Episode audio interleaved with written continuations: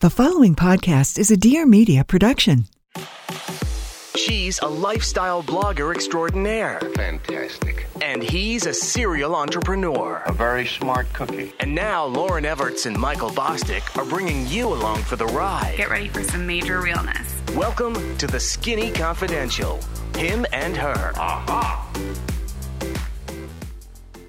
confidence comes from the consistency of losing. That's what happens. As you know, there's these old adages out there that if you get knocked down, if you fall down or you lose, you need to jump right back up. I totally disagree with that. 100%. If you lose and you get knocked down, stay down there for a little bit. Why'd you get knocked down? Why'd you lose? Once you figure that out, then you stand back up. Because if you stand back up the same way, you're going to get knocked down again.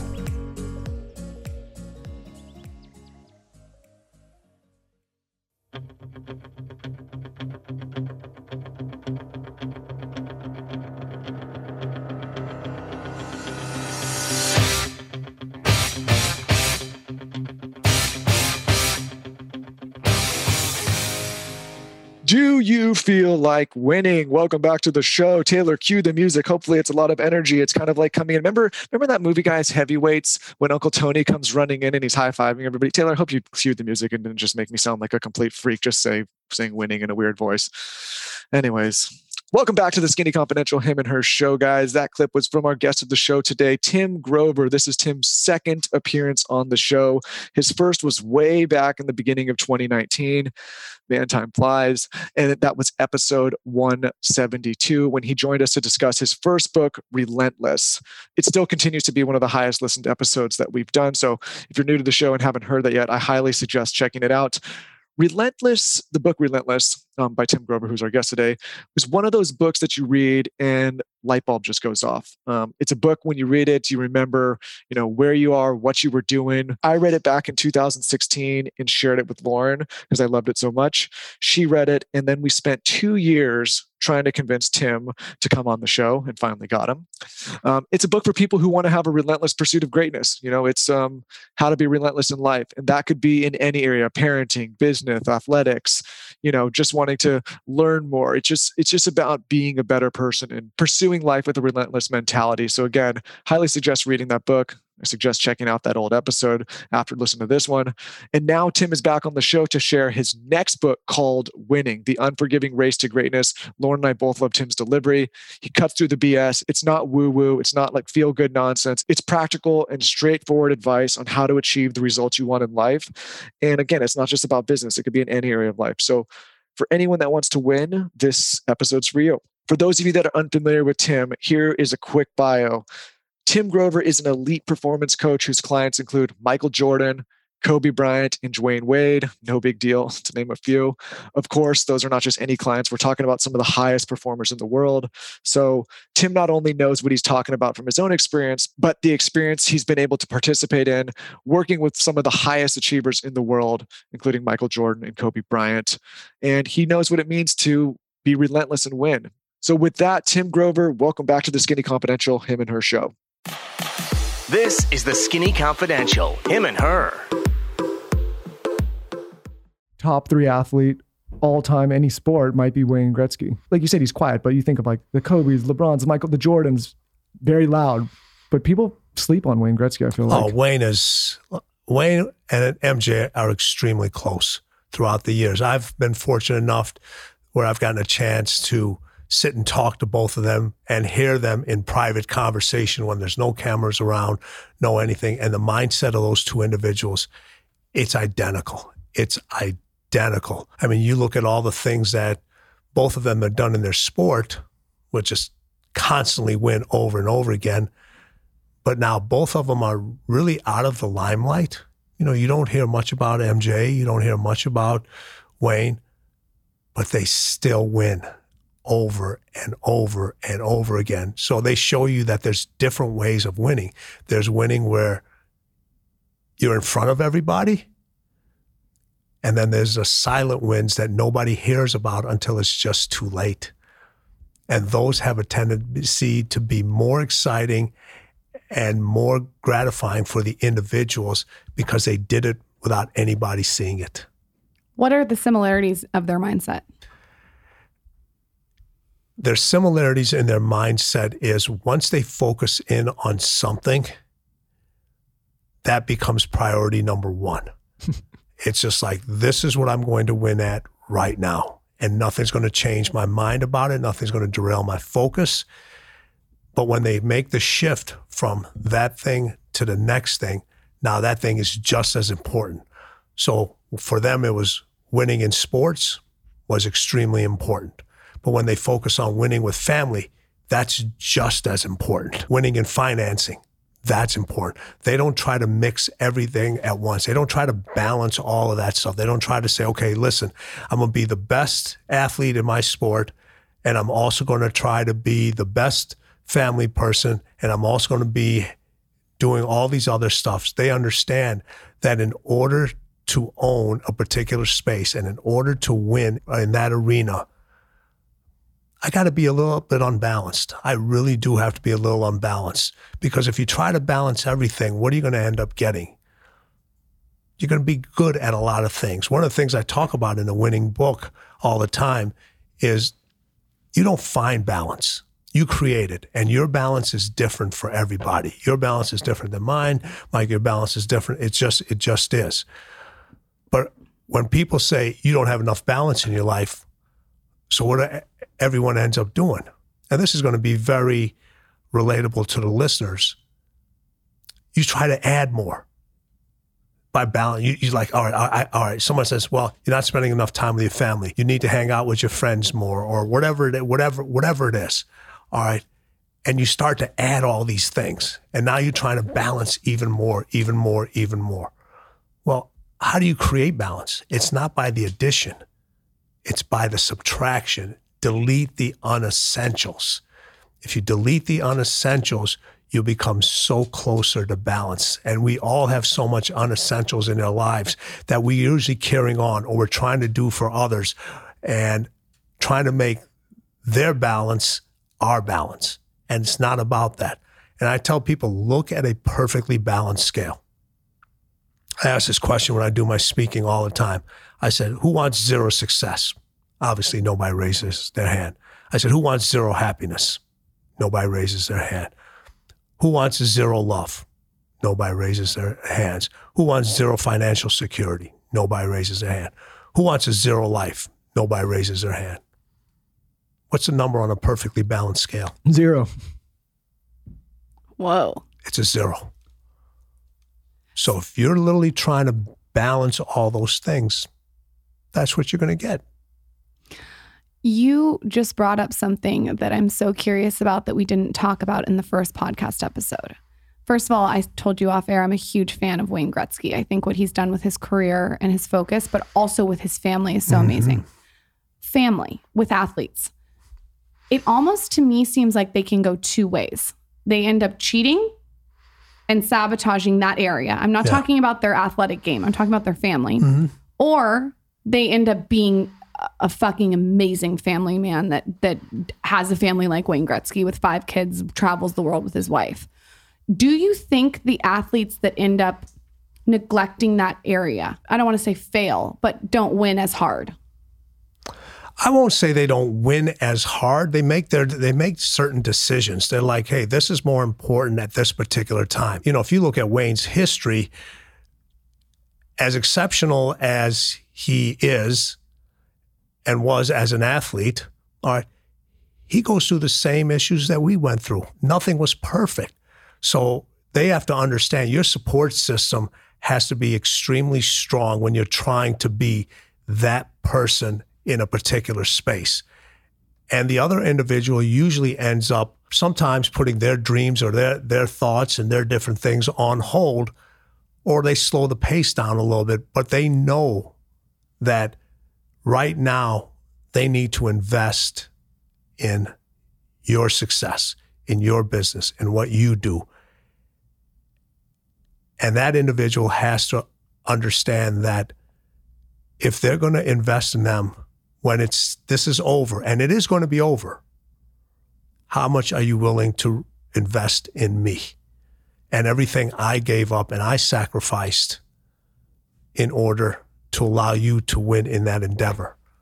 So when that happens, everybody wins. To everybody wins together. So if you ask, if you're a professional athlete or you're an entrepreneur or you're a business individual, and you ask your significant other or your whoever it is, and say, "Hey, listen, I need two years." You better deliver in those two years. There better be measurable results in those two years if you're asking an individual to deal with whatever you're dealing, whatever your mindset is, to get whatever you want in those two years. And everybody's got to win. Everyone's got to win. So if an athlete, let's say, is, cheats on his wife, do you think that the cheating takes away from the performance? And I, and I could mean like in like an entrepreneurial performance or a professional athlete performance. I, you know what? I can't say if cheating enhances a person's performance or takes away. Obviously, there is going to be there is going to be a level of stress of trying to do something that doesn't fit with what you're trying to win at. Now, are you continuing to add those distractions and is it something that you have to deal with? Is it a problem? Is there something that's an issue with you? Or is there an issue in the family structure that that has to that has to be dealt with? Because if it's not dealt with it's going to continue to add it's going to continue to add it's going to continue to add. So what happens is what happens when you continue to add add add? You get the relationship gets out of even more balance so what do you have to delete? What's for what's causing you to do this action and what do you have to do to delete from yourself, delete from others, delete from the people you hang around with in order to make that thing work the way you want it to work? What are some things that blocks us from winning? Well, the, the main thing that eh, blocks us from winning is us. That's it. People want to overcomplicate this thing, but they're looking for such the everyone's looking for the easiest way to win. I get this question all the time. What's the one thing? I wish it was that easy. I wish it was the one I wish there was just one thing. And people write books and they talk about this all the time. There says, you know, 10 easy steps to success. all right. Five great ways to be a champion. Well, I tell you, if it was only that easy. Those steps are infinite. They are infinite. They're constantly shifting, they're constantly changing. Sometimes you don't even know if they're there. And you got to trust yourself to know that they're there and understand that when you climb those steps, it's hard. It's hard. I don't care what kind of shape you're in. I've worked with some of the most exceptional athletes out there. When we have to do stair training, I don't care what level they're in. That thing is difficult. So every time you take a step, know how difficult it is. Know that it's going to shift. Know those steps are infinite. And know once you complete those steps, there's so many more that you can't even see. And that's how people win on a regular basis over and over and over again. There is no five easy steps. There's no 10 steps. There's no one way of doing this. Those steps are constantly changing. They're constantly shifting. Sometimes you get to run up those steps.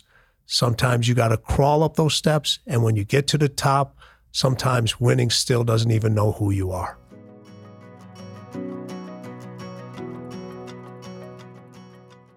Can you feel it? I can feel it. I can feel it, guys. The world is healing. Things are opening up. I was out and about last night. The drinks were flowing, in particular tequila. Speaking from experience last night, not Sunday night, because I'm doing this on a Sunday, Saturday. You know, this is going to release Monday. And just listen how sharp I sound. You know, I don't see them. I'm skipping a beat. I actually know what day it is. I'm on point. And you know why? It's not because I was responsible with my orders last night. It's not because I limited my quality. Quite the contrary, actually.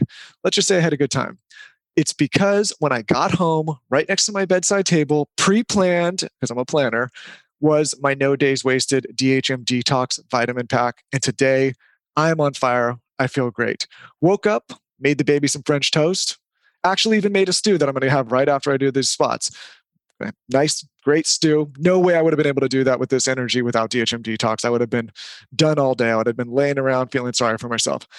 We have been talking about this product on the show for a few months now, and that's because it's a game changer. DHM Detox uses research science to help boost your body's natural response and alcohol and break down those toxins. No brain fog the next day, no gross feeling, and it's so easy. Just take two capsules after your first couple of drinks and it goes to work. I did it with a little bit of coconut water right before bed, and boom, game changer. We love this partner so much and they have an incredible offer. It's a completely risk free purchase. So if you don't love it, they'll refund you on your first box. No questions asked. Easy, easy decision. We talk about time being our greatest asset. So why waste days feeling awful after a few drinks? And of course, we've got 20% off your order and free shipping in the US. Just head over to no days wasted.co slash skinny and use promo code skinny at checkout. Again, that's no days wasted.co slash skinny for 20% off your order. Enjoy.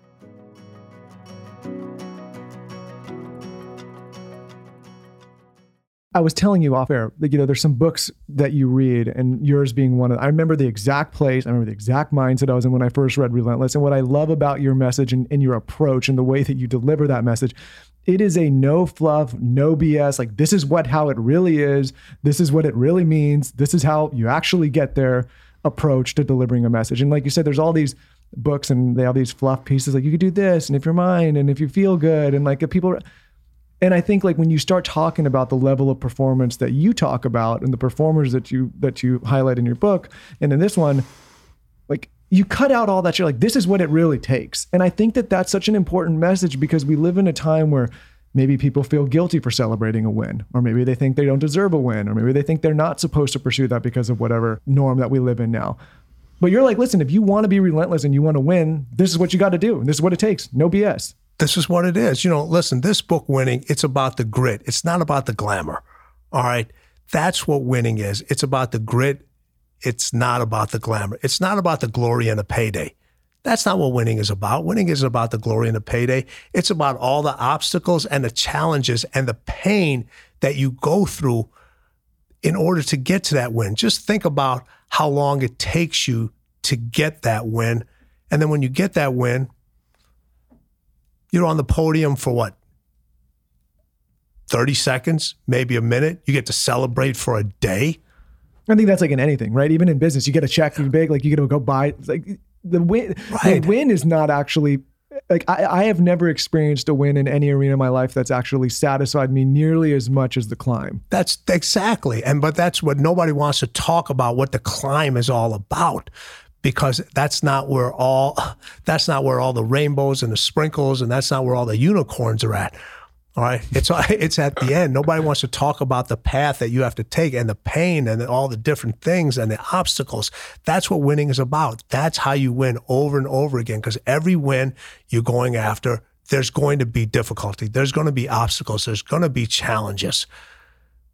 But there's also winning, and without those you never know what the win really meant, what it really, really meant.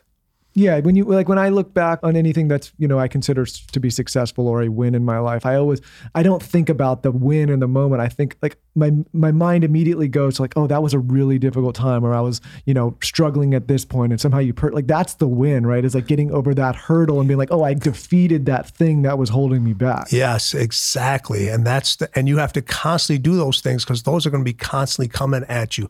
You're going to have to deal with that more than the actual winning itself. Otherwise, the book called the unforgiving race because that's what winning is. Winning is unforgiving. It doesn't know who you are, it doesn't recognize you. And here's the crazy part when you do win, it's so brief. It's briefly because somebody now winning is paid its focus and its attention to somebody else. Just like you have to say, okay, now what's next for me to do? Because if you celebrate too long, I'm not telling you not to enjoy it. All right. I'm not telling you not to enjoy it. I, this is what I always say. I say celebrate hard, don't celebrate long. And I've had individuals who have won championships 10, 12 years ago that haven't stopped celebrating. One of the best advice I've ever gotten, and this is so similar to what you're saying, is from Ryan Holiday. He said, The second I'm done with my book and it's and it's turned in and it's on Amazon, I think of what's my next book. He said, I don't sit around and like lavish in, in this book, I go immediately for the next book proposal. It's why uh, like, when I think about you and then I think about a guy like Tom Brady and like it's so incredible what he's done as an athlete, but even more this last year, moving different teams and everyone was doubting him, thinking he was done and winning again. Like it's a that's a different thing. And at this point, it's like it's probably it's obviously not motivated by the just the the win. It's motivated by like, oh, I'm gonna go and show everybody what the fuck is up. It's motivated by the obstacles. It's motivated by the challenges that other people put in front of you that you put in front of yourself. When I, you asked, like, what do stop people from winning? And the reason I said uh, it's ourselves is most, we already know what everybody else is feeling about your wins. We already know how many people are going to support your wins. I have this thing where most of the times people aren't clapping for you.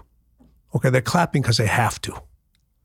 Whoa, right. talk about that, please, right. please, please. Go on a tangent. So when you complete something, all right, you have a very select people that actually, when they clap, they genuinely mean it. All right. And and the only reason everyone else is clapping for you is because those people are clapping, but they're not clapping because they're happy. They're clapping because everybody else is, and they're actually clapping because they want to see what your demise.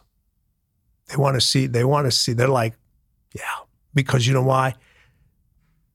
They decided not to get in this unforgiving race. They was just like they can't take that one step. They can't take that risk. They can't take that chance. They can't take that gamble on themselves to say, "Hey, I'm going to go do this." Everybody knows what you have to deal with. You hear these podcasts all the time, over and over again. People are talking about your haters that are going to be out there. You got to block the noise out. You know, you got to stay focused. We already know that.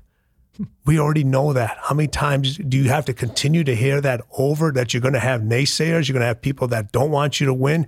You're going to have people that aren't rooting for you, the people that are going to stab you in the back. Do you know that your family's not going to support you? Do you know that your friends are going to support you?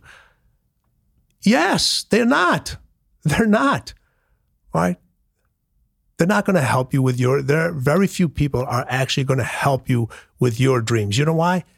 They have their own dreams of winning. They have their own dreams of winning.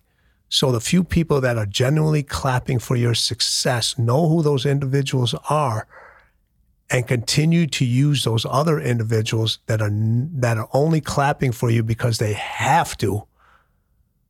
Continue to don't worry about proving them wrong. Continue to prove yourself right I'm reading this book about palliative care and hospice. And one of the things that they say that people say when they're dying is that I wish I would have done this. I wish I would have done mm-hmm. that. How many people do you think get to that point in their life when they're dying and say, fuck, I, I, I didn't pursue my dreams? And what would you say to those people, obviously, that aren't dead yet? listen you, you're gonna we all gonna get to we're all gonna get to that point all right you can deal with a lot of things regret is one of the worst things because regret means that's all on you. That's all that's all on you. If you have you have your choice to like decide what's important to you what your wins are where you want to go after and regret is just something where you just run out of you run out of time.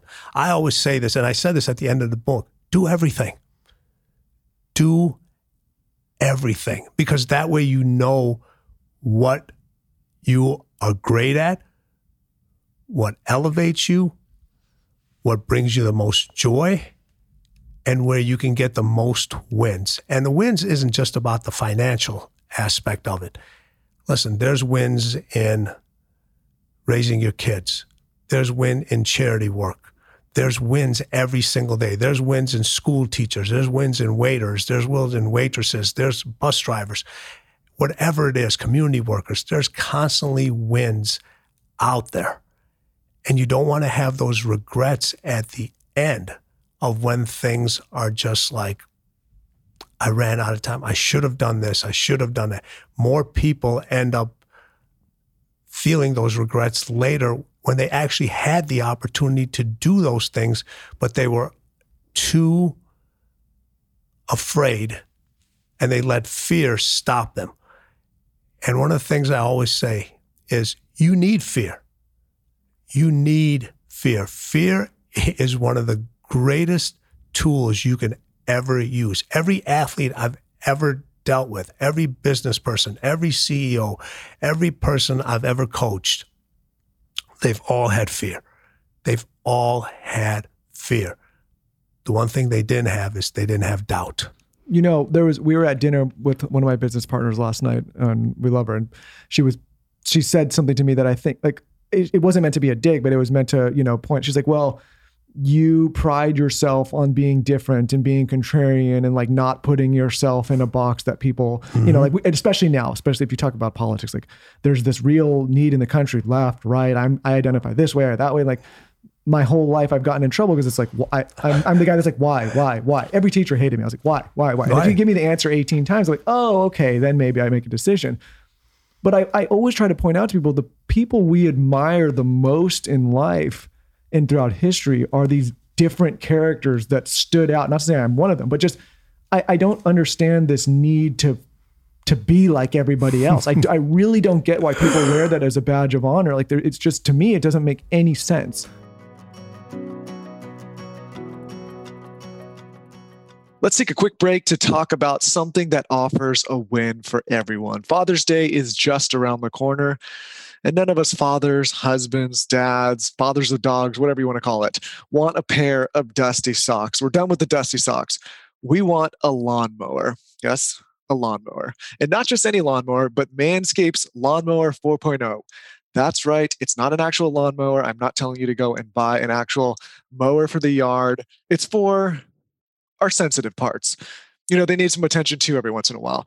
And Manscaped's lawnmower trimmer is the best one. Trust me, guys, I am speaking from experience. Imagine surprising the man in your life with a sleek, well designed hair trimmer that just screams, Your balls will thank you. It's the gift that keeps on giving. Easily the best Father's Day gift on the market. You might ask how this is different from other trimmers. One, it's great for travel with the travel lock. Two, it has an LED light that's perfect when you need a precise shave. Side note, this is not an area you want to go blind on. Trust me, again, speaking from experience, you want to see what you're doing down there. You want the light to light it up. You it's not an area you want to take chances. And it's waterproof and wireless, so you can use it in the shower. And Manscaped doesn't just have the lawnmower trimmer, they have all sorts of stuff cologne, crop mop ball wipes, ball toner. Yes, ball toner. Can't believe I'm talking about ball toner, but here we are. Deodorant. And let's not forget the weed whacker nose and ear trimmer, guys. As we get older, us men get pretty disgusting, pretty gross. Ears, nose, ladies, you know what I'm talking about. And uh, it needs to be maintained if we want to maintain the relationships that we're all working so hard to to build. And right before Father's Day, of course, we have a code for you. Get 20% off and free shipping with code skinny at manscaped.com. That's 20% off with free shipping at manscaped.com and use code skinny. Get the men in your life a gift they know they will use this Father's Day with Manscaped. Skip the dusty stocks and get the lawnmower 4.0.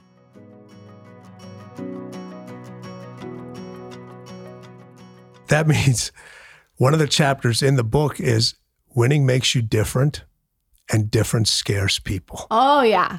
Yeah. Different scares people. And people don't want to be different for that reason because they're so worried about fitting in. Your whole lives, we worry about fitting in. We worry about fitting in. Right, hey, make sure we're, we go to the right school. You hang out with the right group of friends. All right. You're a part of the right fraternity, the right sorority. Your kid has to play uh, on the right team and all this other stuff. And then who are the individuals we admire the most? Are the winners. And what do winners do? They stand out. How do they stand out? They know they're going to be different. They know they're going to be intimidating. They know they're not worried about scaring individuals because that's who they are. That's who they are. Everyone knows how to compete, but not everyone knows how to win. And that's the and that's the difference between being different and being a individual, being different just to be different or being different because it's going to scare people because that gives the individual the ability to win. Different always wins. It always wins. When you try to be the same as it, I look at those like you're you're setting up for a predefined, predetermined life, right? Like if I if you follow like the path of somebody who's done something the same way as everybody else, like you can pretty accurately depict and figure out like where that person's life is going to end up. But I never understood that, right? And also, I I think that my job isn't to make other people comfortable. If I'm triggering for you or you're uncomfortable, that's something that you need to look at inside yourself. It's Ex- not my job. It's exactly. It's not your job. That's why. But everybody wants to make it everybody else's job.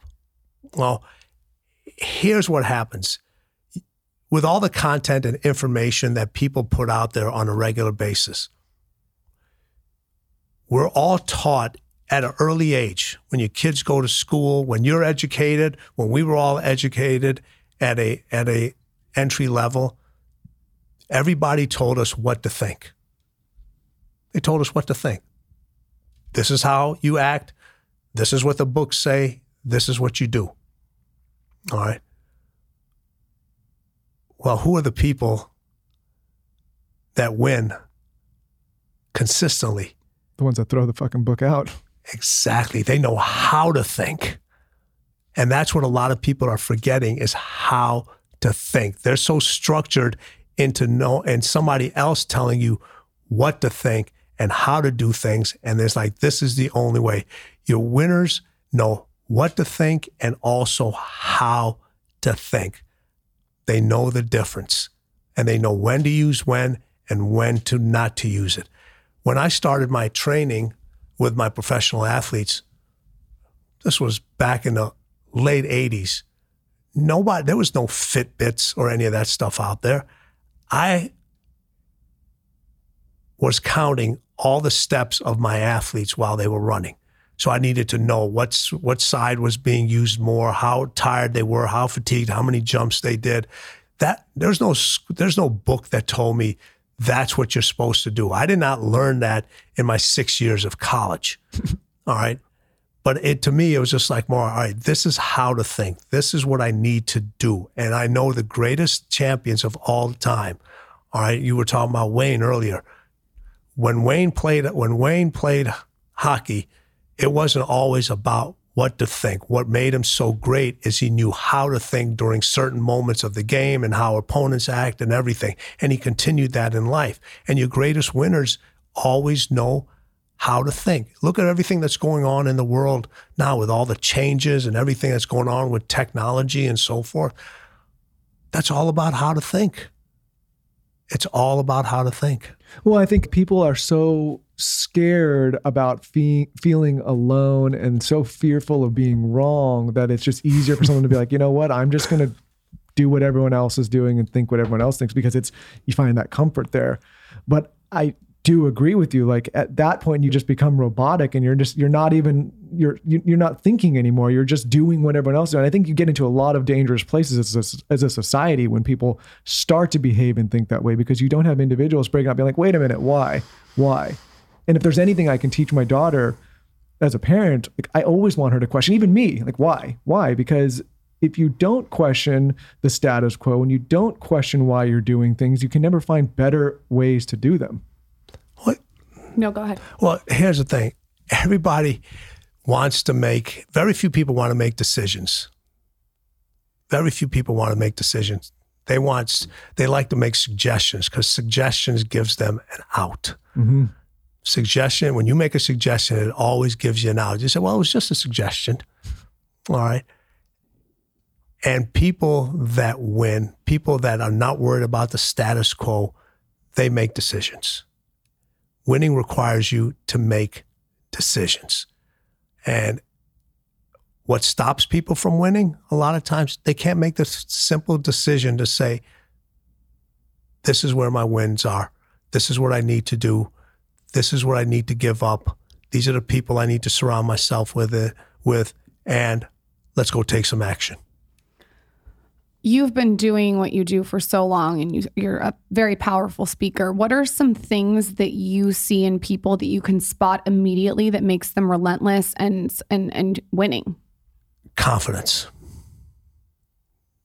you can see it in, in individuals the confidence but you know what the confidence comes from The confidence comes from the consistency of losing. That's what happens. As you know, there's these old adages out there that if you get knocked down, if you fall down or you lose, you need to jump right back up. I totally disagree with that. 100%. If you lose and you get knocked down, stay down there for a little bit. Why'd you get knocked down? Why'd you lose? All right. Once you figure that out, then you stand back up. Because if you stand back up the same way, you're going to get knocked down again. When you stand up again after a loss, after you get knocked down, you have to stand up differently. Remember, I said different scares people? So when you stand up after that loss, you have to be stronger. All right. You're going to get knocked down. You're going to lose again. You stand up again. You have to be smarter. You get knocked down and you stand up again. You have to be more resilient. You get knocked down and you have to stand up again. What's the next thing that you have to add? You have to become more obsessive. Otherwise, you just keep standing up the same person and you keep getting knocked down again. Confidence after each loss, after each trial and tribulation, you can just see that in an individual.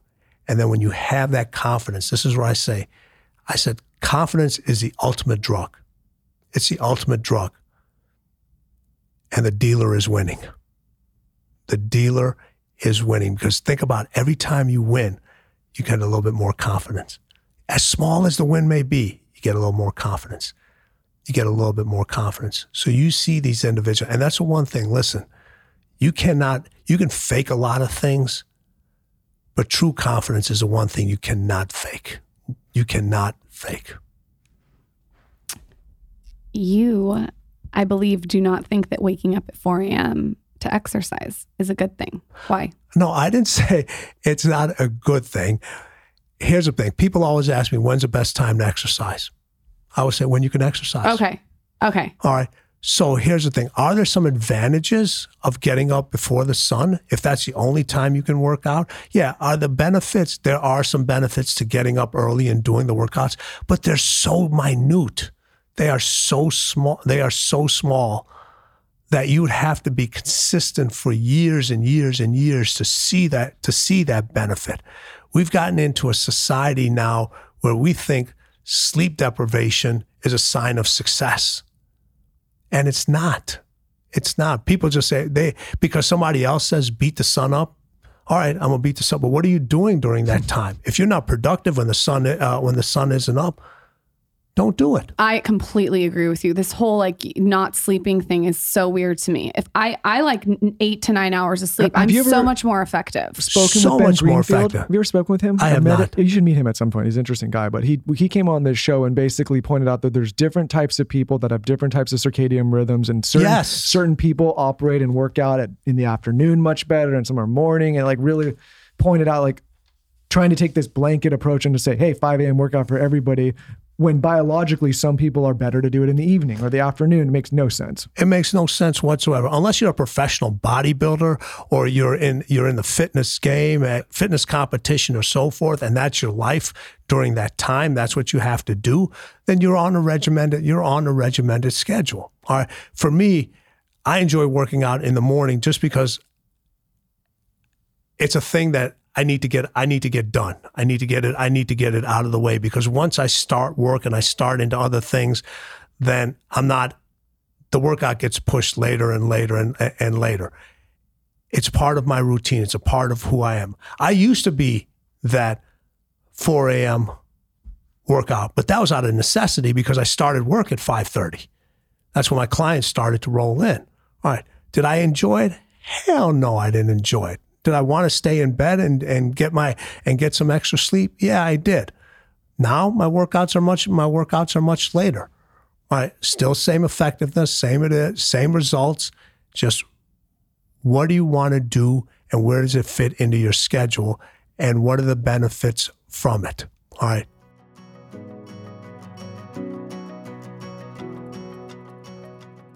quick break cutting in on Tim to tell you It's actually a true story. After Lauryn and I had Zaza, we had to put a lot more thought into being responsible and making sure that, God forbid, anything happens to any of us or either of us, we would both be covered, and so would our child. You know, we never had to think about this before, but all of a sudden we found ourselves having to be a lot more responsible. Parents who listen to this show, I know you know what I'm talking about. You kind of start having to think a little bit more about people outside of just yourself. We realized we really weren't set up, God forbid anything happened to Lauryn and I, you know, to make sure that each of us would be taken care of. And this is a tough subject to talk about because nobody wants to imagine the worst, but we have all been touched by stories of people who, you know, leave loved ones behind or have heard about people leaving loved ones behind without any resources left to pick up the pieces. And this is why we both set up life insurance policies. We both have term life insurance policies now. It's something that not a lot of people think about or are aware of, but God forbid the worst happens. Now, Lauryn and I know that we'll both be taken care of, and so will our child it's May, you're probably feeling pretty productive, getting your taxes done. The world's opening up. We're all starting to get after a little bit. But after the year we all just had, it's also probably a smart time to start thinking about life insurance. If you have anyone else besides you relying on your income, you need life insurance. Lauryn and I both have term life policies, like I said. And, you know, God forbid the worst happens to me or to her. I know that both of us are covered. We're financially taken care of. Our daughter's financially taken care of. I don't have to worry about our income being disrupted. And this is why I love our partner, Policy Genius. Policy Genius makes it easy to compare quotes from over a dozen top insurers all in one place. You can save 50% or more on life insurance by comparing quotes with Policy Genius. You could save up to $1,300 or more per year on life insurance by using Policy Genius to compare policies, which is huge savings. So here's how it works. First, head over to policygenius.com, and after a few minutes, you can figure out how much life insurance coverage you need and compare personalized quotes to find the best price. When you're ready to apply, Policy Genius will handle all the paperwork and all the scheduling for free. Yes, for free. They never sell your information to other companies and don't add on any extra fees. Ever since Lauryn and I got our policies, we both sleep better at night knowing we're both covered, and more importantly, so is our child. So head over to policygenius.com and get started right now. Policy Genius, when it comes to insurance, it's nice to get it right.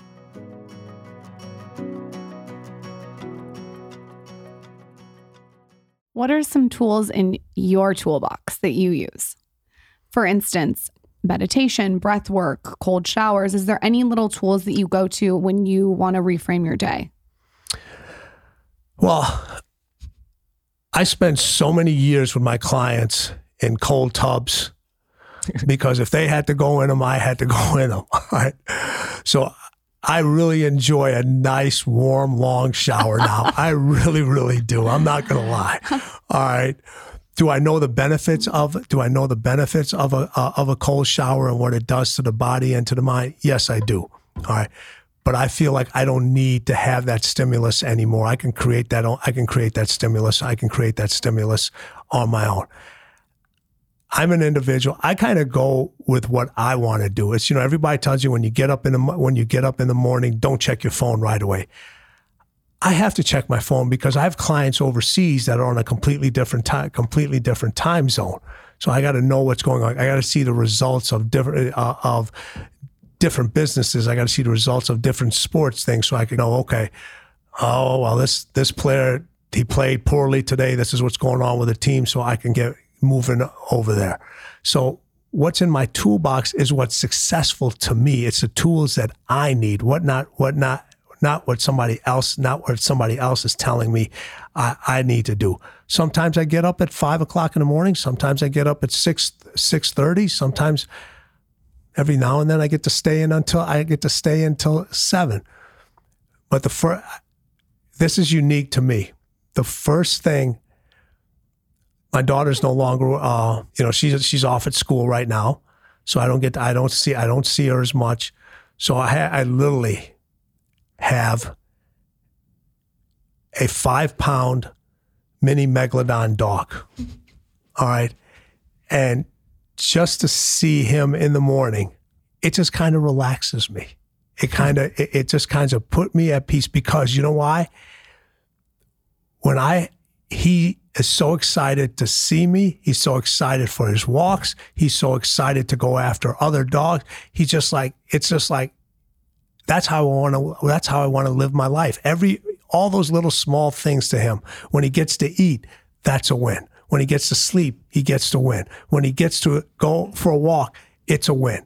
So he he sees all the wins, and I want to be just like him in that part where I get to see every little step is a win, because there are those are wins for us. I want to take a little plot twist here. You've coached and worked with some of the highest performers, undoubtedly some of the highest performers in the world. And doing this show once in a while, and I'm sure you get this way more, you get people that come and say, Hey, I want some advice. And I want to learn how to be better or be more successful. And, you know, and I, from my narrow view, I was like, okay, I could. But what I find is a, a lot of the people that approach they start they start off with i want to do this but these are my circumstances. This is what i was born or this. And and i'm not taking away from those people's circumstances and they people call it a position of privilege these days. Like you say you're privileged. Like there's there's people that are born with sets of circumstances. I was always raised with the yeah and now what? Right? Because my, my dad mm-hmm. i remember my dad was a kid. Yeah now what? So like it was i'd complain oh i did this or i didn't get this or i hurt my knee. And I think a lot of the time this advice is not applicable because you can give yourself every reason why you can't All get the ahead time. and why it's not supposed to happen for you. But the world doesn't care and the circumstances around you have no feelings. And so my advice is always like, okay, throw all the excuses out and now what? And I want you to talk about it because I'm probably not the right person to coach you, but, but I just don't see any other route but forward and move forward and stop with the excuses because I don't think they serve you in any kind of way. Listen, you have two. And it's not to say people aren't, re- it's not, No. their circumstances aren't real. It's, I'm acknowledging that. I'm just saying like, but now what? Right. Those circumstances are real. And a lot of successful individuals have had dealt same circumstances, if not if not worse. So you can look at either be a victim or you can turn that victim mentality into a victory mentality.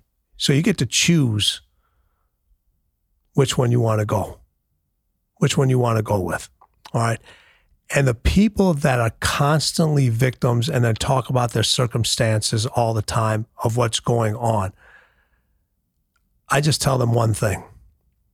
I said, Your mind has to be stronger than your feelings. Think about every poor decision that you've made going through your life. Your feelings were stronger than your mind. So now what happens is when you start to think that way, and you continue to use your circumstances, as tough as they may be, as tough as they may be. But if you're constantly fueling your feelings with those things instead of fueling your mindset with them, you're going to stay in that situation. All right. Your mind tells you to get up in the morning, your mind gets you out of bed. Your feelings tell you to stay in there. Your mind makes decisions your feelings overthink everything. And when you talk about these individuals, what what that's going on, there's a lot of overthinking that's going on. All right. Your mind can handle disappointment and failure. Your mind can handle disappointment and, fa- and failure. Your feelings hold on to it. And that's what these people are doing. Remember what I said? The key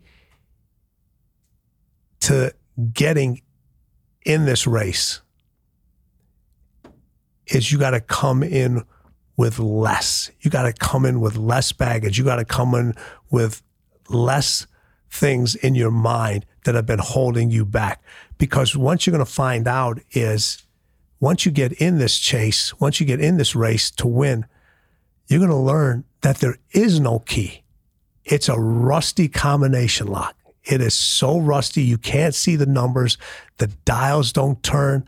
And are you that individual that just says, I'm not even going to try to turn this dial? Or are you that individual that's going to be constantly turning it, no matter how hard it is, to figure out that last combination, figure out that last number that's going to get you that win? And that's the mentality that you have to have. Yeah, well, I think like that is the answer I was looking for because people like maybe they think, oh, well, that approach is cold or it's heartless. But my response to that is someone that is offering, like if I'm offering someone advice, I can't begin to help an individual until they toss away the victim mentality because they're they're never going to do the work to get themselves beyond the point where they're at to, to get to that next level if they don't toss that out the window. Because like we can acknowledge, hey, that's true. Those feelings are right. I get why you hmm. have them. Like I empathize.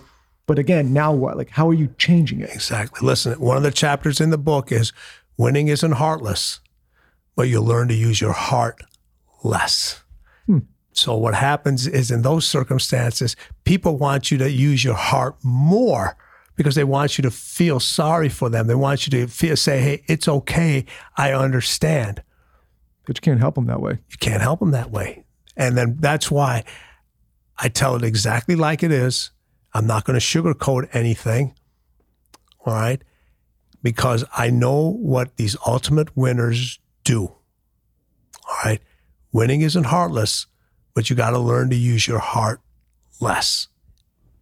What is it like being Tim Grover's daughter? Like, what's Thanksgiving like? I can't even imagine being at a Thanksgiving table and I bring up what I want to do for a living. Like, what's what is the conversation here? I need to know. So Are you relentless? Are you winning? Yeah. I am, it's the most relaxed time ever. Okay.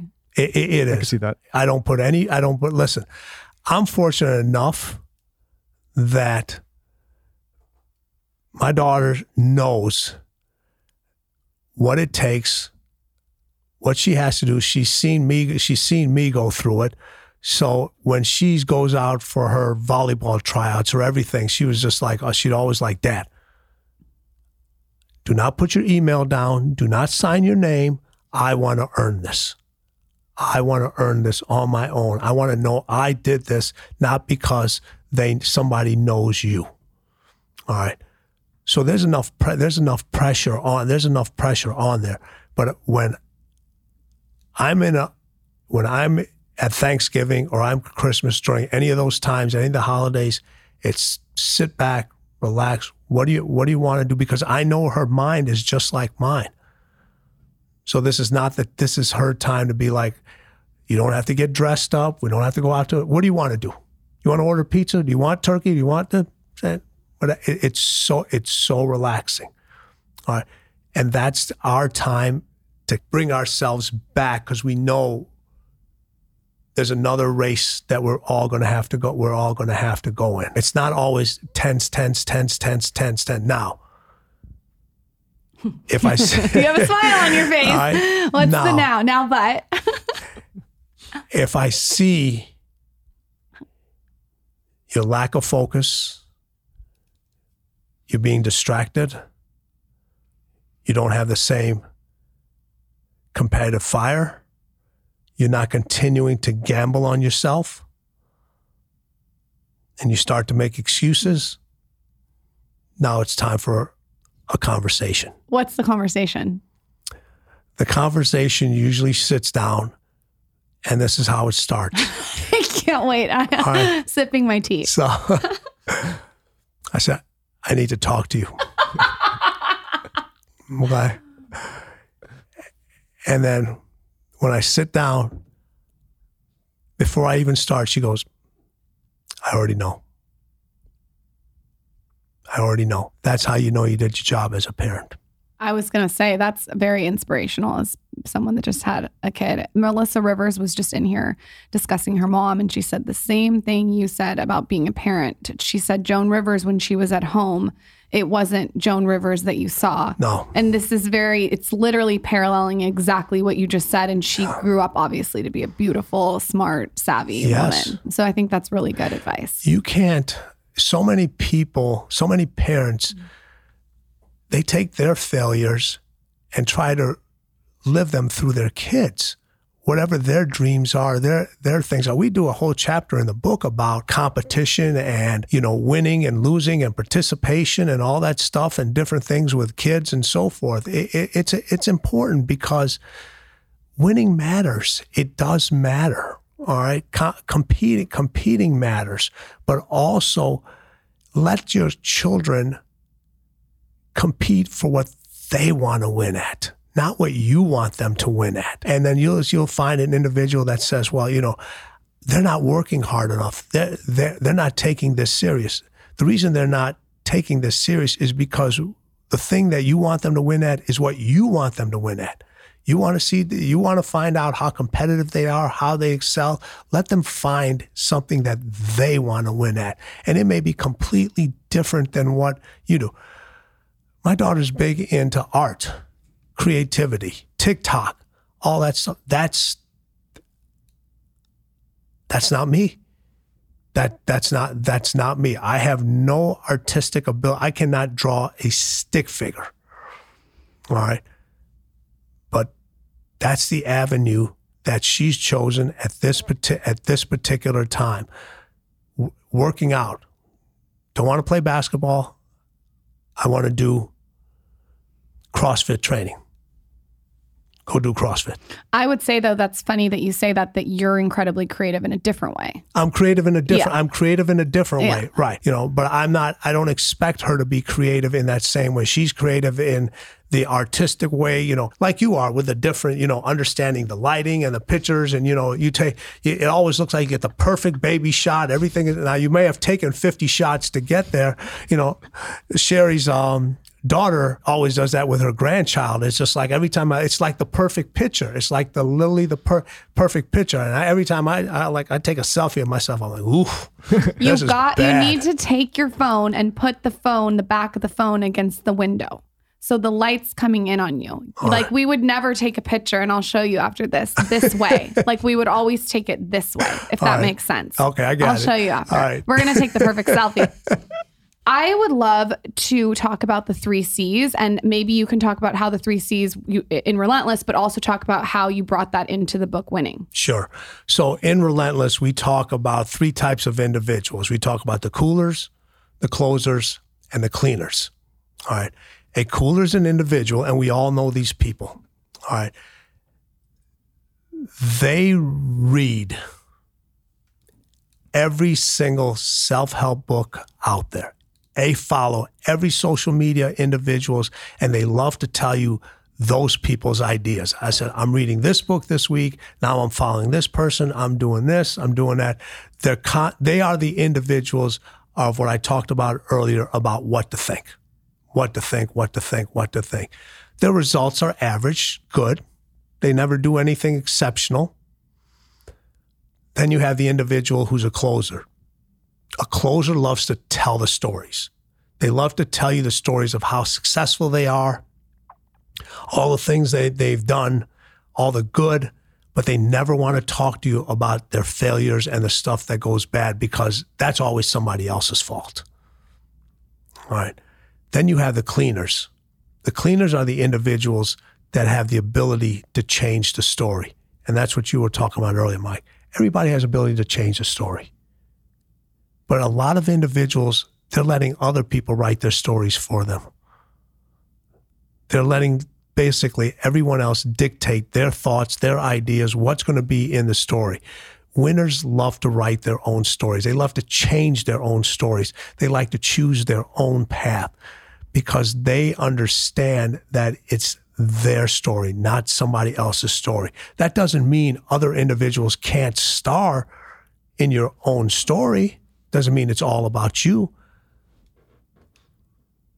And that's where I want everybody to be able to do because winning requires you to change your story numerous times. With each win, it has to change.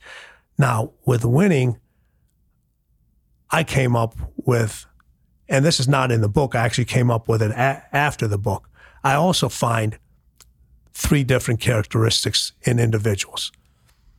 One is people know how to compete. Everyone knows how to compete at some level. Everybody can compete at something. All right. So these are the these are the competitors. They just they love to they love to compete. And a lot of times they finish what they're doing. For them finishing something is their win. That's all. They just want to they just want to finish. The finish is their is their win. All right. Then you have people that win. But they only win once. They only win once. All right. They finish, but they also place extremely high. They've won. They've won. They've they've won at something. Then you have the other individuals who win at winning. They continue to win over and over and over again in many facets of life. in many, many, many facets of life. All right. And how do you do that? You continue to change your story. You continue to change. We are waiting so often for somebody else to change our story for them. Well, you actually have the tools every single day, every single morning to change your story. When does a new day start? When does a new day start? In the morning When you decide, when you decide. Oh, okay. You guys are getting a trick question. A new day starts at 12 a.m. That's when a new day starts. True. All right. Is it light or is it dark at 12 a.m.? Dark. It's dark. All right. Why are people always looking for the light when something, every single day, something new starts when it's dark out there? I don't know. Tell us. So we're always looking for the ray of light when it's the darkest times, it's the darkest thoughts, it's the darkest emotions that are telling us what we need to change the most, what we need to write differently in our what we need to write differently in our story. It's the power inside of us that very few individuals want to use, very few individuals want to touch. But that's where all the initial change comes from. When you, I've known every single athlete I've ever worked with, every single business person I've ever, I've ever dealt with, when they tap into all of themselves, the light, the dark, the good, the bad, the up, the down, the stuff they like about themselves, the stuff they don't like about themselves, and they embrace all of it. They embrace all of them and understand how to use all of those things, that's when you start to win. That's when you start to really, really change your story. I think it's like it's such a hard thing for the majority of people to realize that everything in life really is on you, right? The way you perceive things, the choices you make, the decision, the what you pursue, what, who, who you surround yourself with, like. And I think that's a very hard concept because, like you said earlier, it's innate in most people to say, okay, it's not me. Like it can't be me. It can't be. I can't be the reason that I'm not where I want to be. It has to be something else. It has to be some external thing or some circumstance that I didn't cause. And what I try to point out in this, when my small sphere of this company is, whenever something goes wrong, I always say, well, that's my fuck up. Even if I'm ten layers away from where it happened, I'm go, going "That's to remind you of this conversation when sure. you do something annoying to me. But I always, but I think, but likewise, I think even like what what that's done, at least in the culture of this small company, is everyone else like, you know what? No, that's my fault. Everyone takes accountability, and when Yes, they take they do. accountability, everybody helps. They band around each other, and we all know those cultures where there's individuals and they're always passing the blame to someone else. And what happens to those individuals? Nobody ever wants to help them because they go, okay, well, but the reverse of that, when you start taking accountability, everybody wants to help you because you're like, all right, like. We get it. You acknowledge a fuck up. Now let's all see if we can band around and, and help you get out of that and move forward. It may not be your fault, but it's your responsibility. yes. I would like to know who you think needs this book. Everyone, Everyone, even if you're at the top of the food chain, Michael Jordan needs it. everybody, every. He gave me the quote on the on the cover. Should can I read it? Sure. Tim Grover was by my side for 15 years and knows more than any and knows more than anyone about building winners. This book is essential for those who want to be the best at whatever they do and are willing to pay the price to get there. Michael Jordan. It's a hell of an endorsement. Wow. All right. That's a winning quote on the book of winning. That's big. Yeah. So listen, winning is inside all of us. Let it shine. Let it show. It gives you a feeling like nothing else. Like nothing else. All right. I'll give you guys a great example. All right. How do you feel when she wins? I feel great. I feel proud. I love it, All right. especially when it has to do with me. I'm just kidding. No. All right. It's We a love feeling you just can't get. How do you feel together when Zaza wins? Amazing. Ecstatic. All right. How do you guys feel when family members win? Amazing. We love it. How do you guys feel when this company wins? I, I like it when everyone wins. I'm going to be honest because I was gonna say, like when I see you and like I go see the book, I'm like, Like I I love to see people win. Anybody. It opens Everybody. up space for more people to what, win too. What a feeling. What a feeling. And you can have that feeling all the time. You can have the feeling all the time.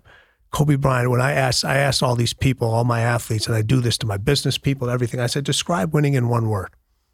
Describe winning in one word. And the answers that I get from these individuals, it's hard, it's nasty, it's unpo- it's unpolished, it's unapologetic, it's lonely. it's lonely. All right. And then Kobe's answer was, it's everything. Of course. Of course. It's everything. All right. It's everything for you. It's everything for your kids. The feeling that it gets, the chemicals that are released from the brain, the stress that it relieves, the excitement that you get. Just think when you spend so much of your life rooting for everybody else. How about rooting for yourself? How about rooting for yourself? Which is not selfish. And we'd love you to speak on that. It is not selfish. It is not selfish. All right. Why is it selfish to take care of yourself? Why is that a bad thing? I've never understood that. I've never understood why being selfish, when you take care, the more you take care of yourself, the more you can take care of others. But people love to give the word selfish a bad name, but they like to put their own little spin on it. All right. Me time. I think that women have been conditioned for so long to think selfish is a bad thing, but I think we need to take accountability for us being conditioned and own it and be like, no, it's fine to be selfish. it's it's necessary. It's not only fine, it's necessary to be selfish. All right. It's extremely important. There's nothing wrong with investing in yourself. There's absolutely nothing wrong about that. There's nothing wrong with taking care of yourself. The better you take care of yourself, the more you'll be able to take care of others. All right. It's a necessity. Itself is a necessity. It's funny. Okay. I'll be sitting here and you asked me about meditation uh, earlier. All right. I, I don't meditate. All right. I'm not a person that, that likes to sit down, sit down and meditate. If I need time alone, I said, I need time alone. All right. You tell somebody, hey, this is my meditation time. Oh, that's great. You need it. You tell somebody, hey, not right now. Now all of a sudden you're selfish. It's the same thing. it's the exact. It's the exact same thing. My You- thing is the foot spa. well, okay. I go to the foot spa for two hours and I do two hours of uninterrupted email.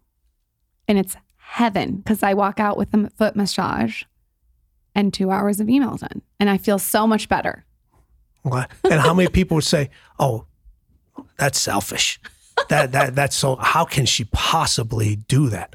All right. Well, in order you to continue to put out this information, and continue to put out this podcast, in order to allow other people to win, in order to get back to all those individuals for two hours worth of emails, I got to take care of self first. I got to take care of self first. The more I take care of myself, the more I will be able to give to others, the more I will be able to provide them, the more I give them the opportunity to win.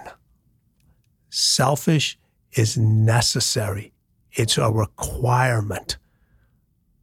Well, I also think like speaking of selfish, I think like when I think about who this show can impact, and as you're on the show speaking to these people, like I want to speak to people that are interested in winning and growing and improving their life and getting better and being better providers for their family and their friends. I'm very, very uninterested in speaking to people that have no interest in changing or improving. Like I get it. And maybe that's a very like rude, cold thing to say, but if you're somebody that's tuning into something like this, you're like, I hate that. I don't like this. I want to stay where I am. Then, maybe that's maybe it's not the right message for you. I'm really interested in the person that's like, I need that next thing or to hear that next thing so that I can actually start taking accountability and making change. That's why we started the show. Exactly. Everyone. So listen, winning, winning is a test with no correct answers. Everyone's looking for a correct answer. There is no correct answer. What winning does, it puts a permanent knot in your stomach, and these people have a permanent knot in their stomach. All right, they have a permanent knot in their stomach that they have so much doubt that they're never going to be able to untie it. So every time you give them a way to untie it, they push back because it's comfortable for them. And they've surrounded themselves with a bunch of individuals that think just like they think. So they make excuses for they make excuses for well this is why I'm not winning this is not why you're winning da da da so forth and they can all they can all toast to that. Or they'll say, you know, like we have pe- those individuals that'll like maybe you're pursuing, you know, you're trying to take that next level and you're pursuing that next goal. And we all know there's people in your life that'll start to say, well, you know, like that's not really important. Or like, you know, if you're chasing those things, like that's immaterial. or like, hey, you know, that's really not what happiness is. But I always say to those people, like, who are you to define what happiness is and what's important, what's not important? And to me, it's fine if you want to get off the bus at the second stop. But if I want to keep going, like I don't want to hear why you say it's not important. I want to keep going. You do you, but I got to do me. Does that make sense? it makes a whole lot of sense. You know what? Wait till you dive in. Wait till you like. I'm gonna devour the thing on the way gonna- back to. Texas. All right. So we talk about winning wages war on the battlefield in your mind, and that's exactly what you said. There's a battlefield that's going on here all the time that deals with fear, that deals with anger, that deals with anxiety, that are just waiting to go off. They're just waiting to go off, and the, and other people bombs that they like to put in the battlefield of your own mind is you can't win. That's a terrible idea. That's going to cost too much. You already have everything. All When right. is enough enough? And I was like, oh, maybe never. I It, don't it know. may ne- it may never be. How about the other bombs? I love this one that people love to say this. You should take a day off. you work too hard. Okay. You have no chance. All right. And those things are constantly, those things you have to, in your mind, you got to constantly deal with that battlefield. You got to know which ones to explode, which ones to go this. And then there's also the other individuals that tell you everything is going to be positive all the time. All right, you got this. Well, what do you got? For me, it was the two ones that I got was how are you going to monetize that? Well, Which I just ignored. You have Yeah. to just ignore it. How are you going to monetize that? And the other one I got is are you sure you want to create content online and not be a television broadcaster?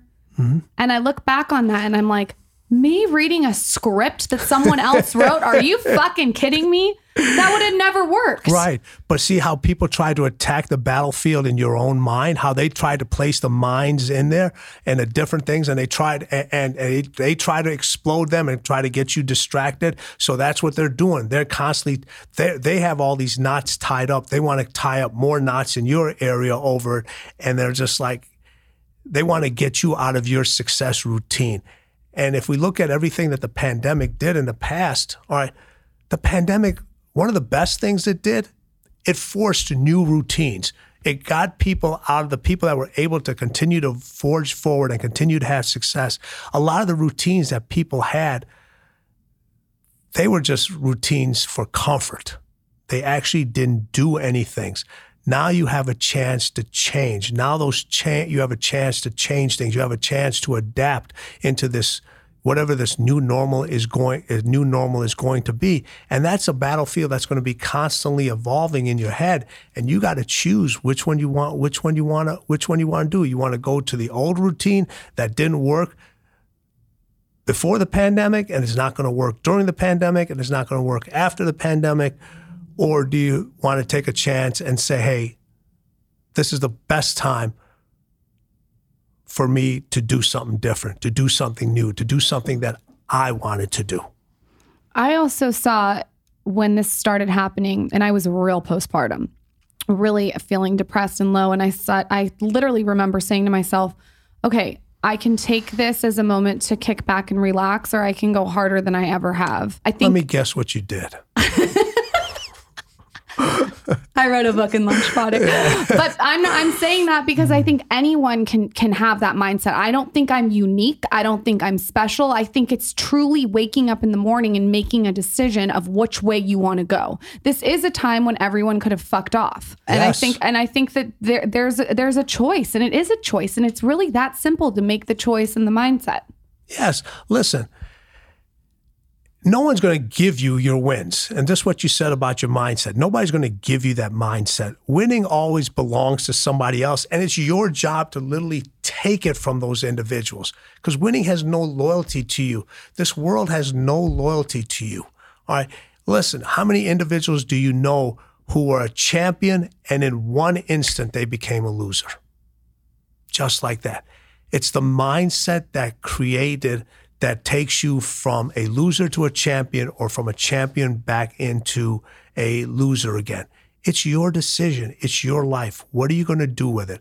I always say this if you're blessed enough to open your eyes and put your feet on the ground, it's a great day. The rest is up to you. The rest is up to you do we need to read Relentless first before we read Winning, or can we read them in different orders? How, how does that work? You can read them in different orders. There, there's some concepts that, you know, we to, do talk about uh, the coolers, closers, and cleaners in uh, the book Winning. So if you do read Relentless, it'll give you a better idea. Uh, winning is a continuing conversation of Relentless. All I right. really think people should read both. And I back when I used to do book postings on Lauryn's site, I put that one as one of the top ones. So I really do love your book. Thank um, you. But I think they should start with it because I I think it gives a very strong introduction to you, to your mindset, and then I think you know I haven't read this yet, but following up I think is a good follow through.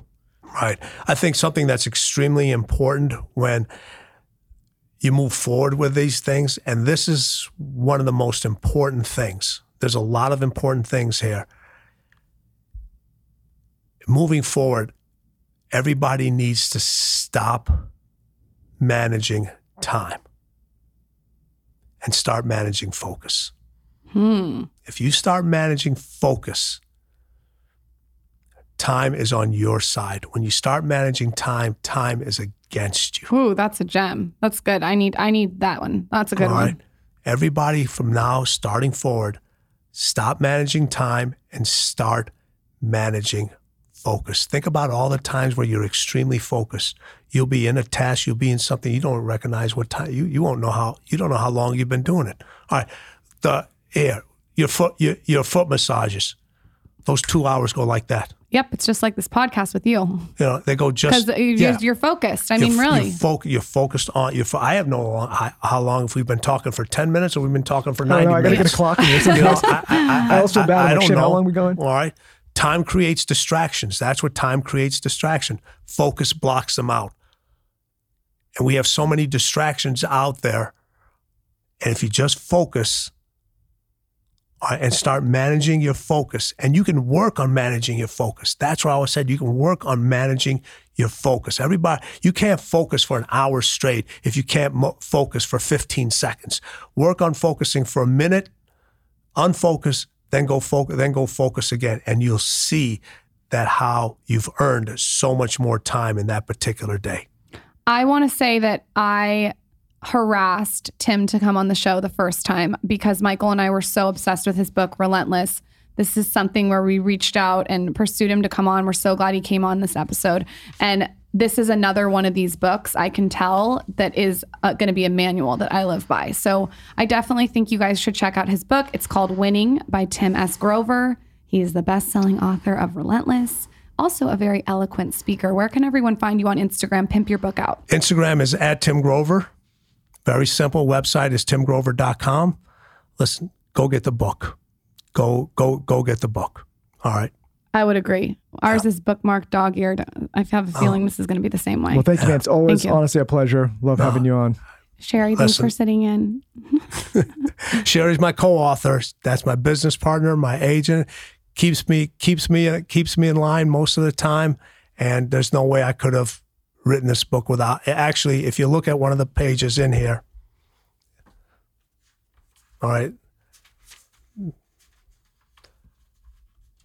What does that say? Oh, sorry. It says for Shari Wenk. Yes, Wenk. Wenk, my co-writer and collaborator, collaborator who understood. So Shari's a winner. Yes. Thank you guys for coming on. That was awesome. You guys go get his book. Come back anytime. Thank you so much. Continued success. Thanks, Tim. Continue to win. Thank you, brother. All right. Wait, don't go. I have a fun giveaway. This is one of the most fun giveaways. I am giving away an Ice Queen facial oil to one of you. All you have to do is tag a friend on my latest Instagram at Lauryn Bosstick. Tell him to listen to the Skinny Confidential, him and her podcast. We want to grow the community. Super easy. I hope you loved this episode.